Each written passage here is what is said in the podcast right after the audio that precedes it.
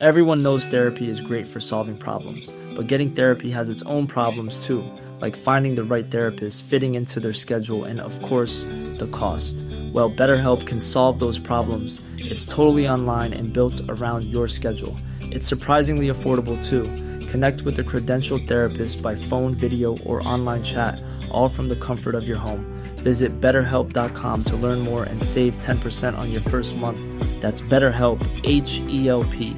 Quality sleep is essential. That's why the Sleep Number Smart Bed is designed for your ever-evolving sleep needs. Need a bed that's firmer or softer on either side? Helps you sleep at a comfortable temperature? Sleep Number Smart Beds let you individualize your comfort, so you sleep better together. J D Power ranks Sleep Number number one in customer satisfaction with mattresses purchased in-store. And now, save fifty percent on the Sleep Number Limited Edition Smart Bed for a limited time. For J D Power twenty twenty-three award information, visit j d power dot com slash awards. Only at a Sleep Number store or sleep number dot com. The New Statesman. Hi, it's Anoosh here. Just before we start, this episode of Westminster Reimagined does include some strong language, so if you have children in the room, then just be aware. Hello, I'm Anoosh. And I'm Armando. And in this episode of Westminster Reimagined, we'll be joined by Jon Stewart, comedian, satirist and podcaster, and Sam Walker, journalist and broadcaster who's moved from Manchester to Arizona. Both cover politics and see how similar and how different we are from our neighbours across the pond. We ask if British politics is becoming more American, or if we're less alike than we like to admit. Now, Armando, there is a bit of an obsession in U K politics with the U S. Everyone seems to make West Wing references all the time. And often we use the language as well of U S politics, from the word woke to slogans like defund the police. Then you've got phrases like let Boris be Boris, which comes from let Reagan be Reagan, and po- midterm blues for local council e- elections. Power outages is a new one yes, that's yeah. made its way in instead yeah. of just power cuts. Yeah. But it's more than this obsession. We were told after Brexit that we'll be able to do these amazing trade deals, and the pr- top of the list would be a, a fantastic trade deal with yeah. America. Now, that's looking very unlikely now. And I think this throws the spotlight on how over-obsessed British politicians have become with America, as if we're going to be more economically healthy the closer ties we have to America than with Europe and the rest of the world.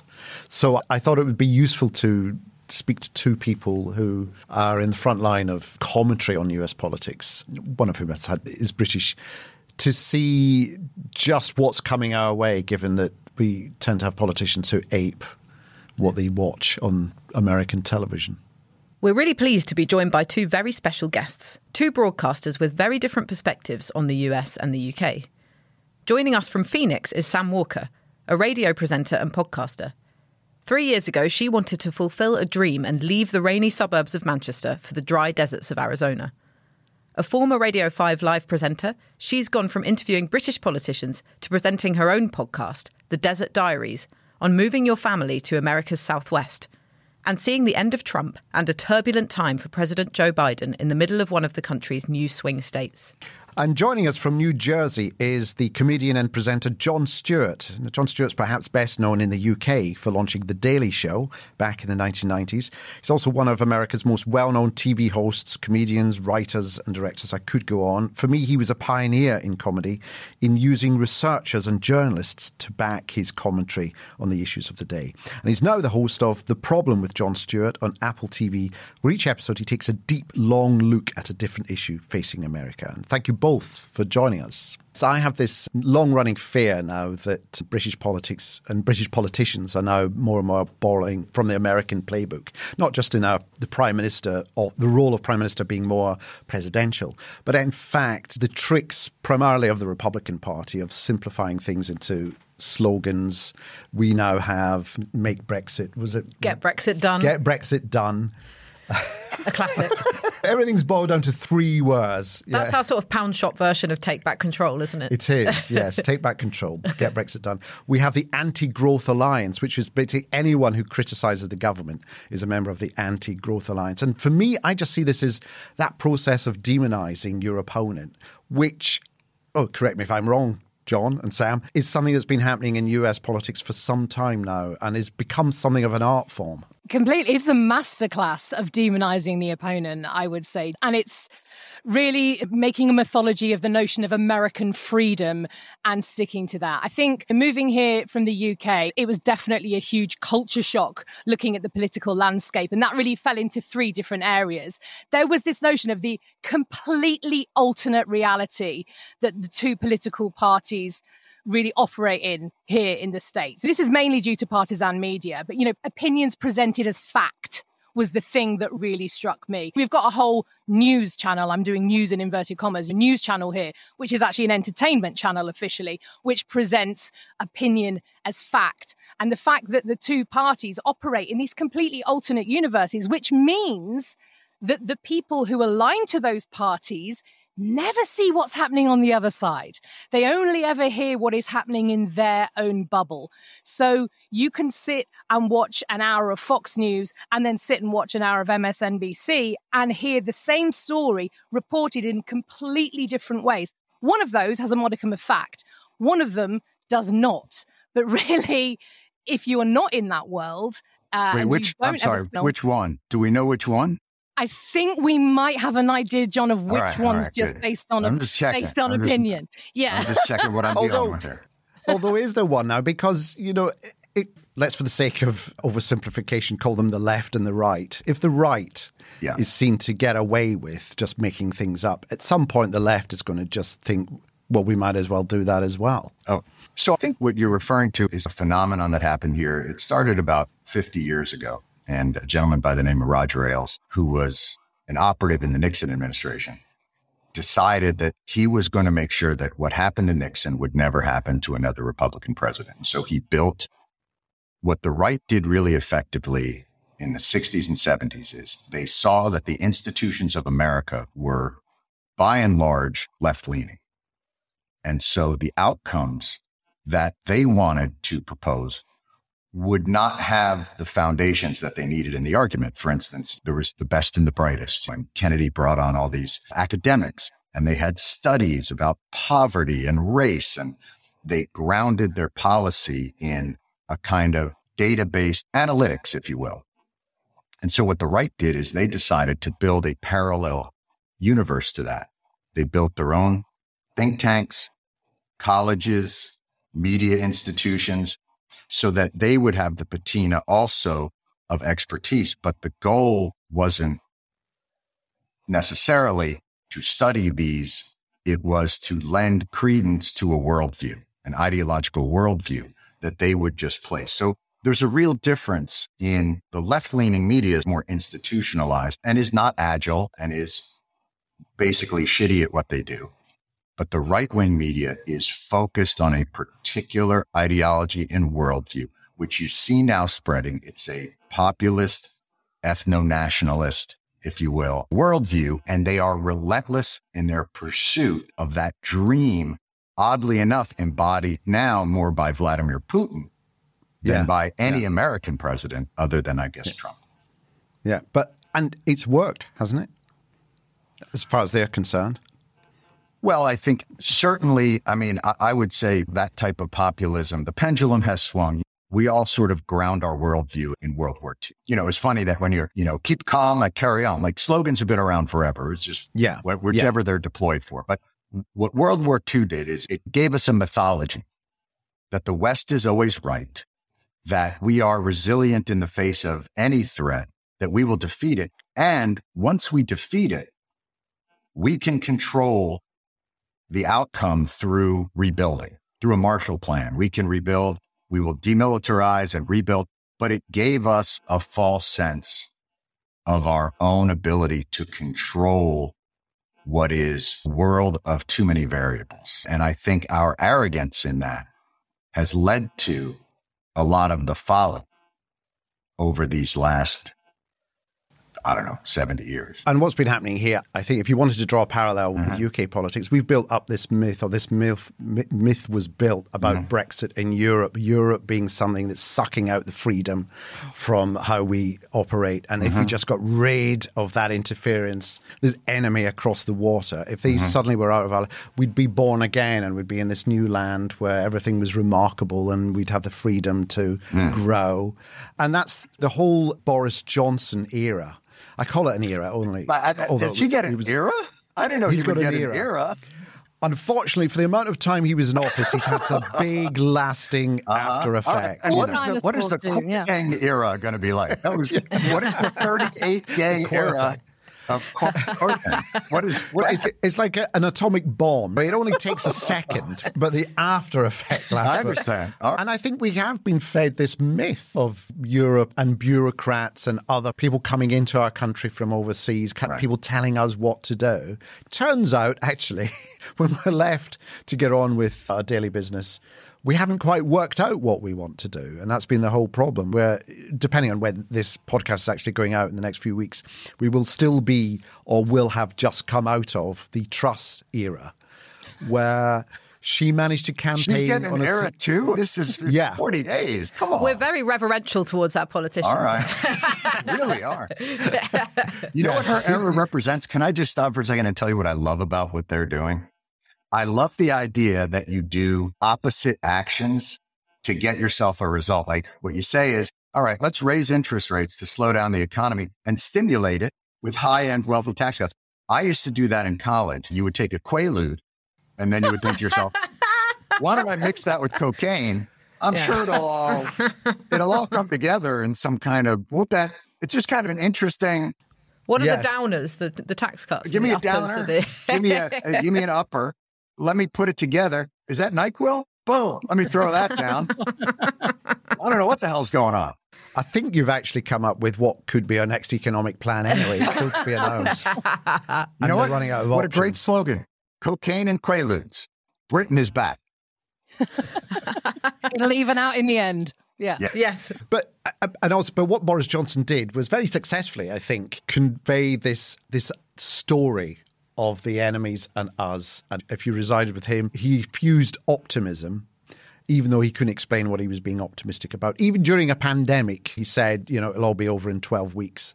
And not it's not that we believed him, but we just liked the idea that he was at least being positive about the imminent tidal wave. And I think that's very much from the American playbook. It's, I think politicians here are seeing it's working with the Republicans. Why don't we do that as well? Yeah, and we've never had a British dream here, but it's almost trying to borrow from the American dream idea. But to jump in very quickly, Boris Johnson, though, in terms of positivity, that was Reagan era, morning in America, mm. we're coming back. The Donald Trump era was not positivity. It was, there is darkness all around us. We are surrounded by enemies, foreign and domestic, dark and mysterious, all who want to kill us, change our children from boys to girls, give them fentanyl, yes. bring in guns. Yeah. It was in no way an optimistic message, but it was the flattery of a more authoritarian. It was, there is an other. And I think yes. that's what Britain yes. did very well is they said, there is an other, and it's Europe. And, it, yep. and then places. Now it's anyone who complains is part of the anti-growth alliance, which sure. doesn't You don't exist, want to be against growth. No, I know. But that's exactly the argument that, of course, Donald Trump and now the Republicans continue to use. And it's, mm. you look at Ted Cruz being interviewed by international media about the Uvalde shootings, and the reporter mm-hmm. brought up the really good point. Hang on, you're blaming this tragedy on the school having too many doors, not the fact that a teenage shooter could obtain an assault weapon. This idea of American exceptionalism is, is kind of eating you alive. And his answer was, if you don't like it, don't come. Don't come to America if you don't like it. If Love you live here and you don't like it, sure. get out. And that's exactly as you remember. Donald Trump said that against anyone else who ever stood up against him. And I think, you know, this idea of good versus evil is yes. absolutely being played large across the Republican playbook and, and, now. And it's a technique of not, instead of engaging with your opponents, you demonize them so that oh, you God, don't yeah. have to engage with them. It's sort of unpatriotic to oh, engage. Completely. It's weak to yeah. engage. As John just said, the left is trying to turn your boys into girls. The left are allowing illegals to come and put fentanyl in your children's Halloween candy. That's the big story across the media over the past couple of weeks. And what's yes. really interesting as a British person watching this news yeah. is the fact that you can watch an entire discussion. I don't, because I haven't got the stomach. You can watch you can an entire discussion on Fox News about Biden letting these illegals in to come and give fentanyl to your kids in their Halloween candy. And every single senator and governor and congressman or woman who comes on goes, yes, you're right. Because right. mm. they will never, ever appear on a channel that doesn't support their views. Yes. They will never be challenged in the way that, you know, Jacob Rees-Mogg was on Channel four News a couple of days ago. He, British politicians will allow themselves to be challenged in well, you the way say that, that but won't. What's been increasingly happening is that they won't. They will, they will seek out the reporter who is really, they think is on their side. They'll go, we've now got G B News, which is a, well, yeah. which is a little watched and little admired. But, uh, oh, it'll metastasize. Don't worry about it. Uh, it'll be fine. You'll see it. Network, to which more and more cabinet ministers are are going. Right. And Liz Truss was on it when she was campaigning, say, saying that I like this network because at least it gets its facts right, unlike the B B C. Of course. So it's the demonizing of a... But that, let's... take a step back, though, to get yes. some perspective. And I always thought this. I've always admired British media in a way that I didn't admire American media. And I've always admired that question time mentality, mm. that everybody was going to be held to their thoughts mm. and they were going to have to do that. And I thought, what a wonderful immune system. What a great mm. filtration system that can temper whatever the most base instincts are of political people. And I thought, boy, I wish we had something like that in the United States. And But what challenges my hopefulness about that is y'all make the same shitty mistakes that we make. With even with the good media and the good question time, you still go into Iraq. Even with the good media and the good question time, you still do Brexit. So I wonder, are we placing too much faith in a media to change what is the real problem? The understanding that the pendulum between nationalism and globalism is going to swing back and forth. And if we don't call it what it is, and if we pretend that there are not real effects to the working class through globalism, if we don't understand the economics of it, aren't we playing into the hands of those who will demonize and flatter those prejudices? But the question is, how do you convey that to the general public who don't want to know, who don't maybe, with the greatest respect, understand economic policy? I don't really understand the details of economic policy. What I do know is that, yeah, you're right. Hey, simple. My husband used to work there and now some guy's taken his job and that guy happens to be right. brown. So therefore, you, and that's how it extrapolates.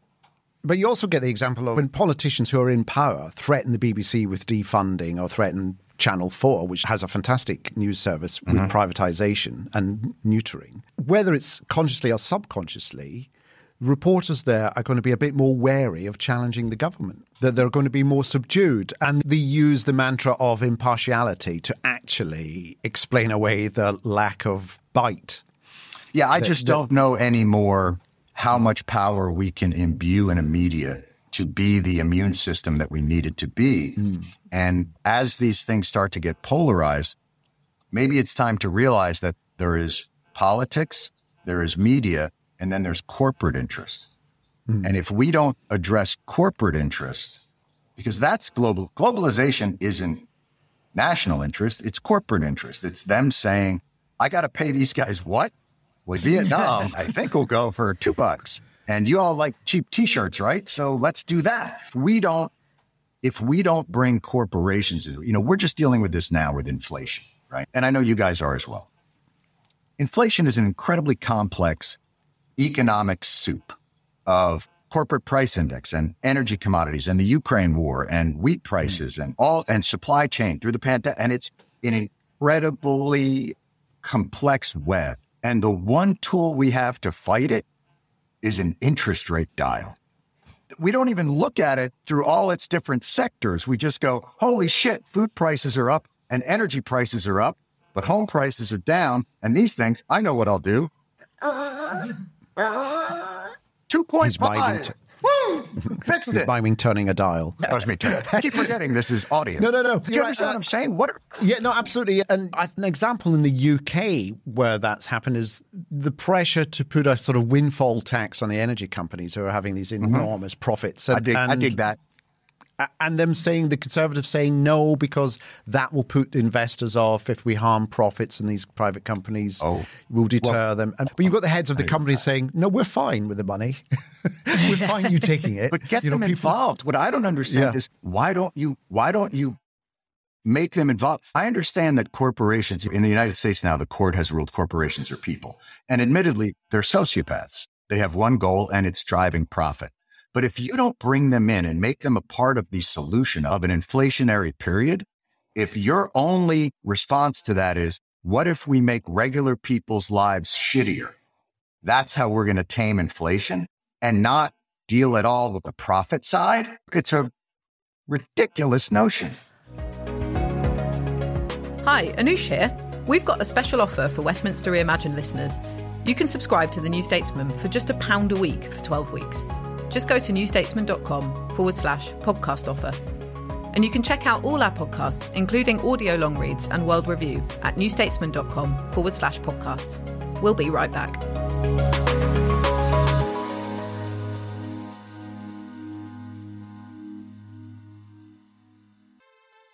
From The New Statesman comes World Review, a twice-weekly international news podcast.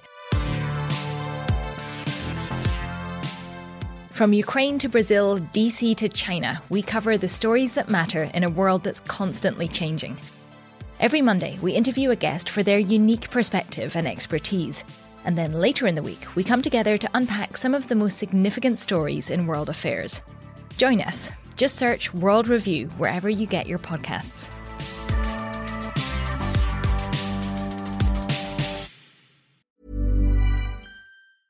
Ryan Reynolds here from Mint Mobile. With the price of just about everything going up during inflation, we thought we'd bring our prices down. So to help us, we brought in a reverse auctioneer, which is apparently a thing. Mint Mobile Unlimited Premium Wireless. How to get thirty, thirty, how to get thirty, how to get twenty, twenty, twenty, how to get twenty, twenty, how to get fifteen, fifteen, fifteen, fifteen, just fifteen bucks a month? Sold! Give it a try at mintmobile.com slash switch. forty-five dollars up front for three months plus taxes and fees. Promo rate for new customers for limited time. Unlimited more than forty gigabytes per month. Slows full terms at mint mobile dot com.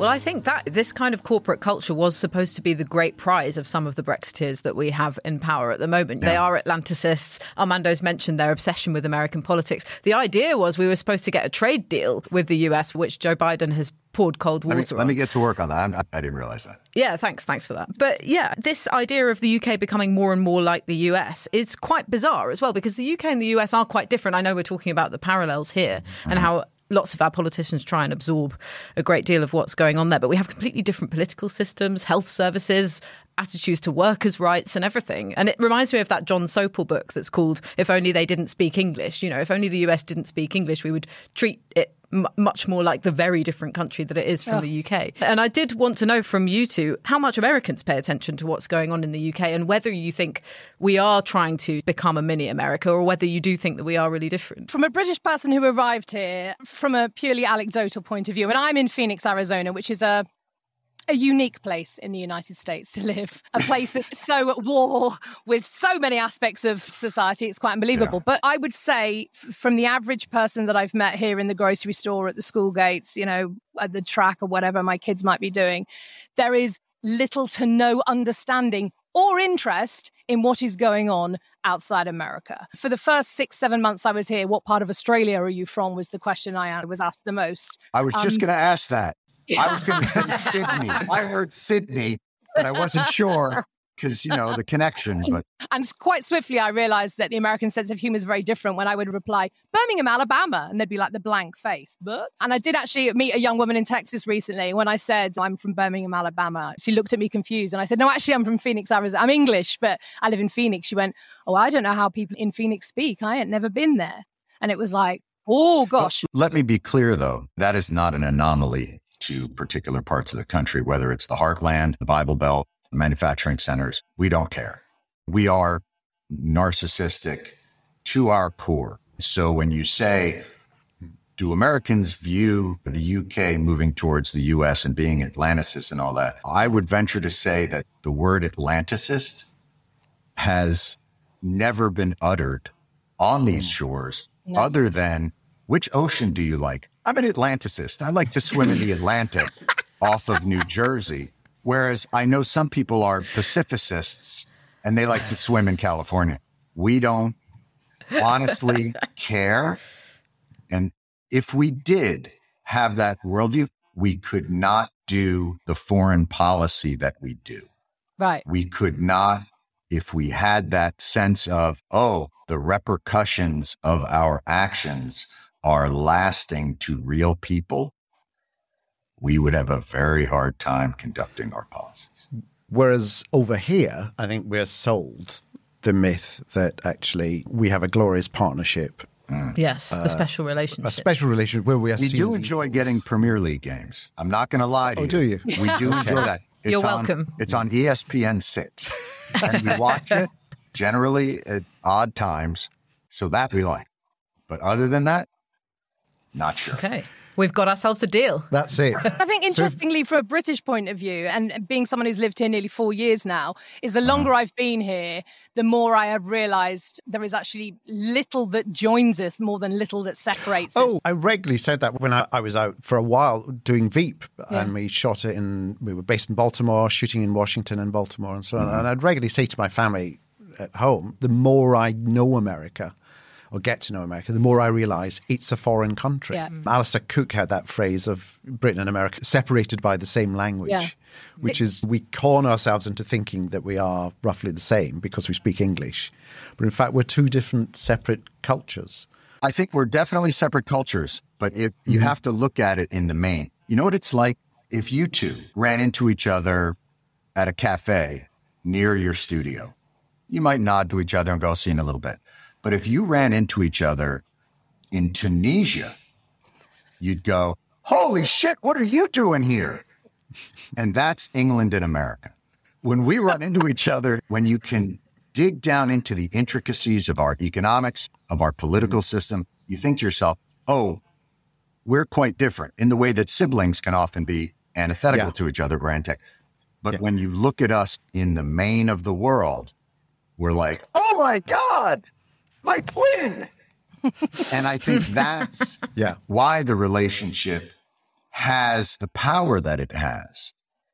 Just because there may be another system that has a similar political, although I can't think of one, but you speak English. Yeah. Not well. You understand the difference. Not with, I don't not, know. Not, you add U's where U's don't belong. I mean, it doesn't make any sense. I know. Our spelling is so archaic. First of all, just by say that you say archaic, you, the, the phrase here is old, old as shit. That's the phrase. Archaic. I don't even know what that is. I always used to have a theory that America was such a superpower because all the deals are done in America, which means that everyone who's doing the deals are jet lagged. And therefore, because every time I've been to America for a meeting, I realize, why have I, why am I deciding important elements of my future career? Oh, well, in my head, it's wow. four a.m. Why am I... Why am I signing this piece of paper? That's so um, funny. But one thing I wanted to pick up on in terms of the parallel, it's not so much the parallel, but my fear has always been not so much Donald Trump, but the person who is cleverer than Donald Trump, who thinks, I'll do what he did. It's just I'm going to be smarter at it. And what Donald Trump, I think, revealed in his presidency was actually these things that are called norms. These unwritten rules where there's a, just a gentleman's agreement that you will abide by them. Fuck them. We don't need to do that. And yeah. that's, I think, what Boris Johnson was bringing in, his weighing of the Conservative Party and what has now been set within politics. That idea that norms don't matter anymore. That mm. if I want to, the first thing he did was shut Parliament down. It turned out illegally. So he had to apologise for lying to the Queen. If anyone disagreed with them, It wasn't that they were demoted, they were just expelled from the party. Even trying to get them out of office resulted in everyone consulting our non-existent constitution to work out how on earth you remove someone who just simply will go, no, I'm not leaving. What do you, what can you do? But there's the yeah. difference, right? There's the yeah. difference between the U S and the U K, because there was that kind of hundreds of years of democratic process of red tape and old institutions. And he, after the vote of no confidence, he didn't really have any choice. And yes, it did it did have to hark back to antiquated processes that keep him in power or not, but that wouldn't have been the case here. Those kind of old-fashioned processes just simply don't exist. And I think he never would have been ousted had he been an American president. Had he tried storming Parliament, because it's, and I can't recommend this enough, if you get enough people with big enough flag sticks, you can get in. You got to have a plan once you get in. That was the thing here. Is the only plan uh, plan was, what if I take a shit in the rotunda? Yeah. Not a plan. So what you want is, you got, let, let me, let, next time we'll talk to him. I'm sure, I'm sure he can come up with something. Well, he, he had the reverse, wasn't it? It was shut, shut Parliament down. That was it's it. all the yeah, same yeah. thing. You're absolutely right. But here, yeah. I think part of it is, it's a very unique paradox. We cling to the Constitution as though it is written by the gods, that it is carved in the stone of Mount Sinai and, and has that kind of imperative. But when it comes to violating its precepts, as long as it keeps me in power, I really don't care. And what happens is they're much better at, I mean, imagine somebody carrying a Confederate flag, breaking into the Capitol building, shouting, "We the people," and not understanding what a Thomas Nast cartoon you are in terms of just the utter hypocrisy of it. And what happens here is, and I fall into this as well, imagine when we point out that hypocrisy, that'll show them, and they will back down. And right. I can remember early on in the Trump presidency, the news media, they would spend hours on, this is a violation of the Hatch Act. She is promoting on her public podium a private message of, and you're just like, nobody gives a shit. And that's the part. We didn't realize the game that that we were really playing. Well, that makes it harder for, I mean, I did a show over here called The Thick of It, which was set in a golden age where politicians, so rules were and norms were around, and we occasionally showed how they would bend the rules and occasionally break the rules. But right. now what's been said is there are no rules. If Trump can say, I can shoot a guy in the face in Fifth yeah. Avenue and still people would vote for me. But that's his audience. If he gave a guy a vaccine in the middle of Fifth Avenue, he would lose a lot of. He had the vaccine, and all of the Fox News anchors had the vaccine and are now campaigning against, you know, the illegally mandated vaccine. So are we at point of no return? And once your legislature is full of people like that, then it's game over for Well, Armando, it's really interesting for me to be here and listen to this fake news media production that you all are putting on. You've been corrupted by the fake news media. Yeah. You don't have, this was an historically corrupt election and stolen. I'm interested in the fake news media. We also keep children in the basement as well. Ar- Armando, I'd like but, to know, why haven't you charged Hunter Biden yet? Did Donald Trump storm the Capitol and did he lose? Like, I don't know, but the laptop is also. And by the way, Obama still has all classified documents. And you know where he keeps them? A Chuck E. Cheese in Fresno. That's where he keeps them. It's not guarded at all. In fact, he keeps them on the tables. There are children's birthday parties being held right now where the placemats are, nu- are nuclear secrets, Armando. Yeah. And you want to talk about corruption? How dare I, you, sir?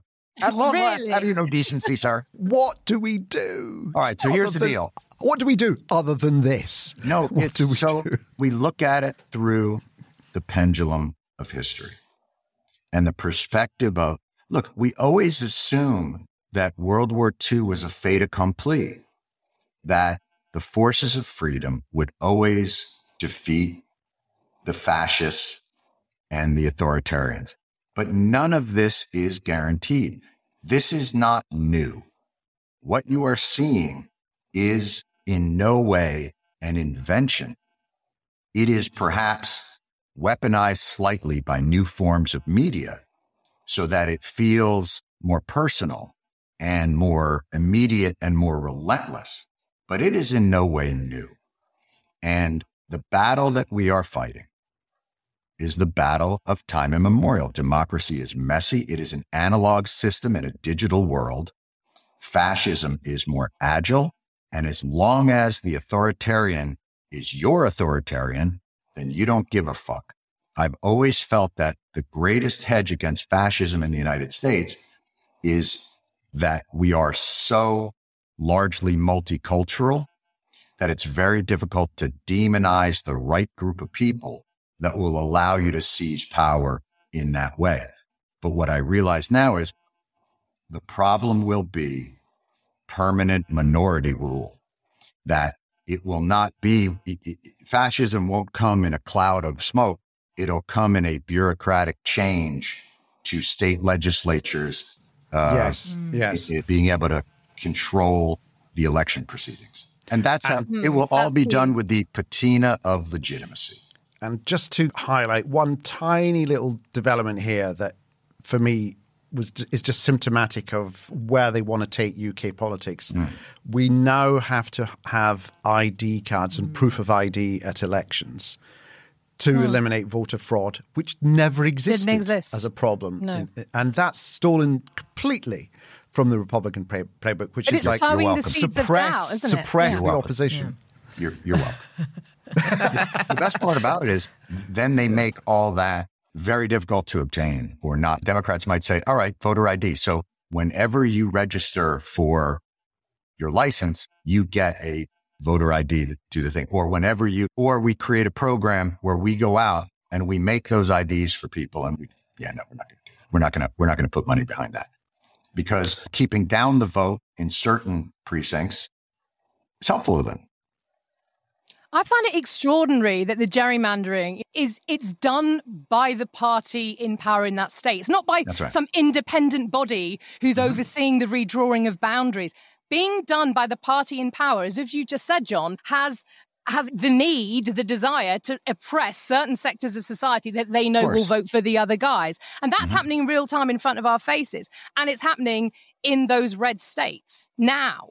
And yet nothing, because of the way the government is set up here, nobody can stop it from happening. It's all still within the main of how we have tried to influence and rejigger elections. So gerrymandering, a little bit of voter suppression, a little bit of machine politics. And Democrats and Republicans have both partaken in the politics of advancing your group's efforts to make sure that these are math. Hmm. And if you can't get more people to vote for your guy, then you got to get less people to vote for their guy because it's still math. You still need that plus one. But what's novel here, so the U S always has a peculiar problem in that our elections are run by partisans, but generally they are partisans that have, as Armando said earlier, a gentleman's agreement to the administrative state.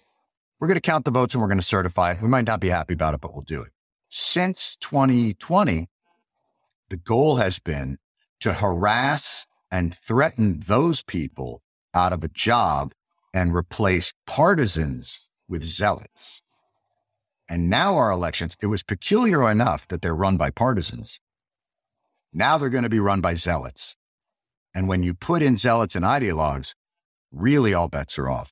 And mm-hmm. I think that's where we've, where we're going to run into the biggest problem. So what about, you know, the notion again of, of living here and understanding the country and the culture of this country more and more? America is not one country.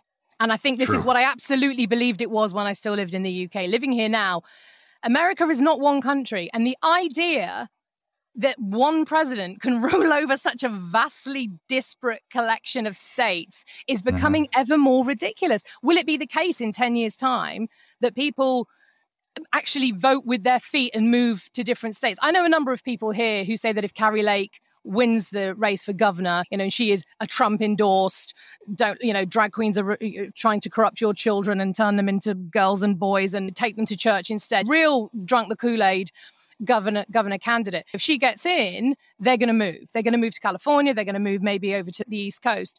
And other people I know are moving out of Tennessee and moving out of Alabama because of recent laws that have been made over kids' but mental health. You're going to end up with two countries then, two, aren't you, This really? Is what I mean. We, we already, but by yeah. the way, guys, let's let's be frank. We've always been two countries. We I, we fought a civil war.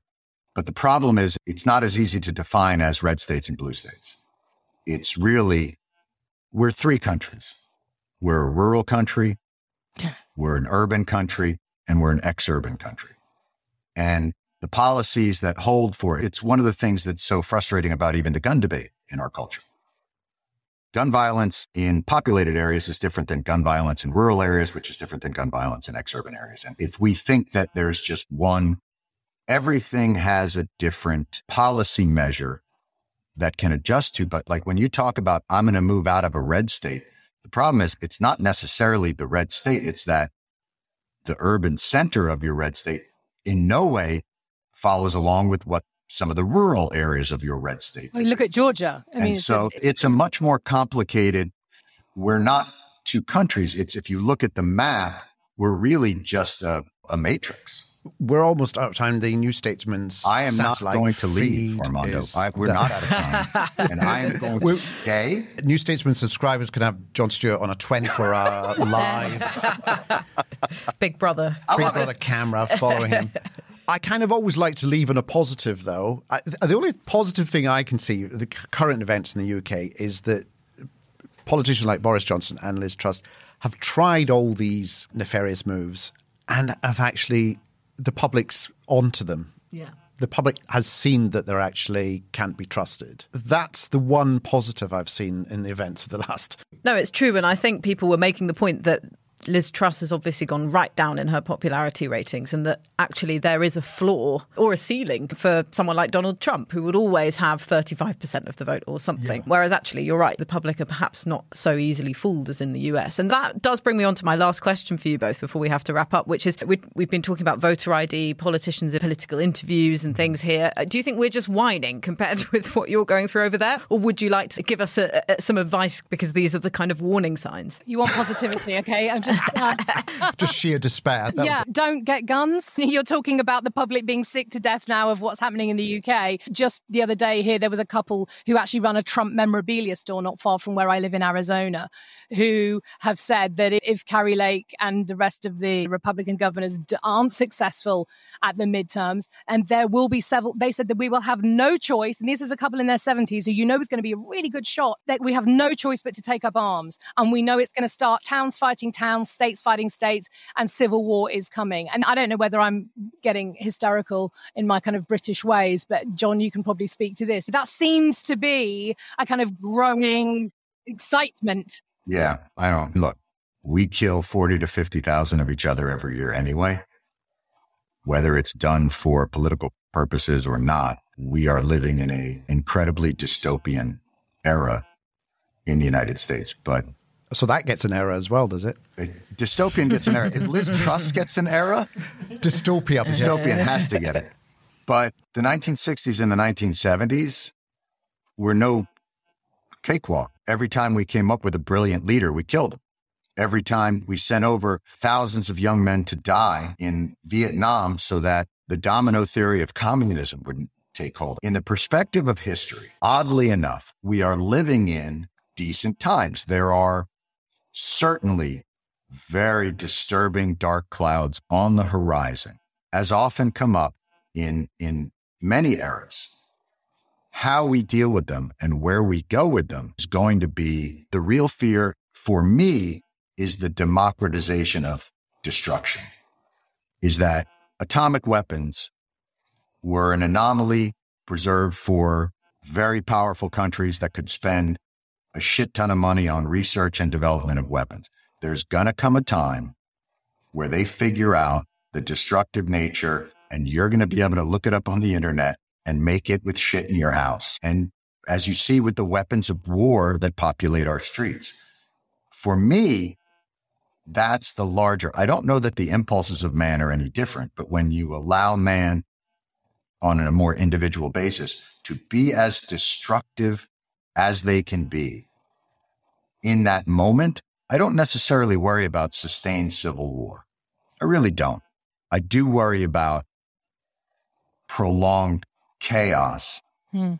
due to the ability of, one of the reasons why I thought the Iraq war was such a fucked up endeavor, and even twenty years in Afghanistan, is you will never bomb a country so hard that nineteen of them don't want to get in planes and fly into one of your buildings. You just can't do it.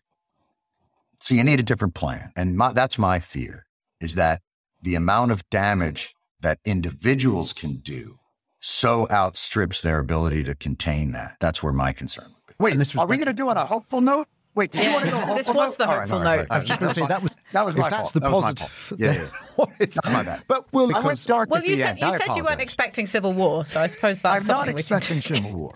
Not expecting civil war. I am not. Thank you so much. Obviously, we could talk for hours on this and many other subjects, and maybe one day we will. But thank you very much, Sam. Thank you very much, John. Thank um, you. Thanks. It's good to see you. Sort- thanks for sorting it all out once and for all. Armando, I'm always here for you. You know that. Well, what did you think, Armando? It was interesting because while we did get some warning signs that the U K is following in some of the same directions as U S politics, we also did acknowledge that we are really different countries still. We are. And a glint of hope in that the Brits so far haven't been taken in by the more overt thefts from the Republican playbook so far. But I did ask for some positives at the end, and we did get dystopia instead. So yes, the era of dystopia. The no era less. of dystopia. So it's there's a long way to go, isn't there? There is. I think what's happened is British politics. Re, re, I think even Blair, from the era of Blair, Thatcher obviously mm-hmm. bonded with Reagan. Blair was obsessed with Clinton. Blair was obsessed with George Bush, to a fatal degree. And it's going to take us a while to pull back from that, I'm afraid.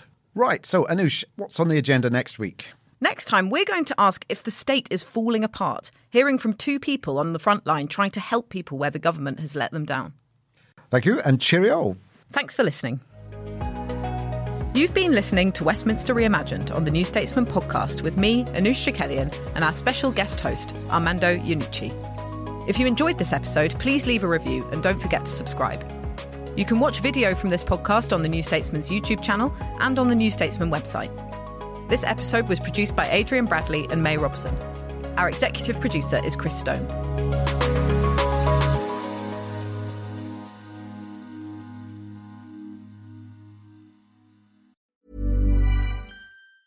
Planning for your next trip? Elevate your travel style with Quince. Quince has all the jet-setting essentials you'll want for your next getaway, like European linen, premium luggage options, buttery soft Italian leather bags, and so much more. And it's all priced at fifty to eighty percent less than similar brands. Plus, Quince only works with factories that use safe and ethical manufacturing practices. Pack your bags with high-quality essentials you'll be wearing for vacations to come with Quince. Go to quince.com slash trip for free shipping and three sixty-five day returns. When you make decisions for your company, you look for the no-brainers. If you have a lot of mailing to do, Stamps dot com is the ultimate no-brainer. Use the Stamps dot com mobile app to mail everything you need to keep your business running with up to eighty-nine percent off U S P S and U P S. Make the same no-brainer decision as over one million other businesses with Stamps dot com. Use code PROGRAM for a special offer. That's Stamps dot com, code PROGRAM.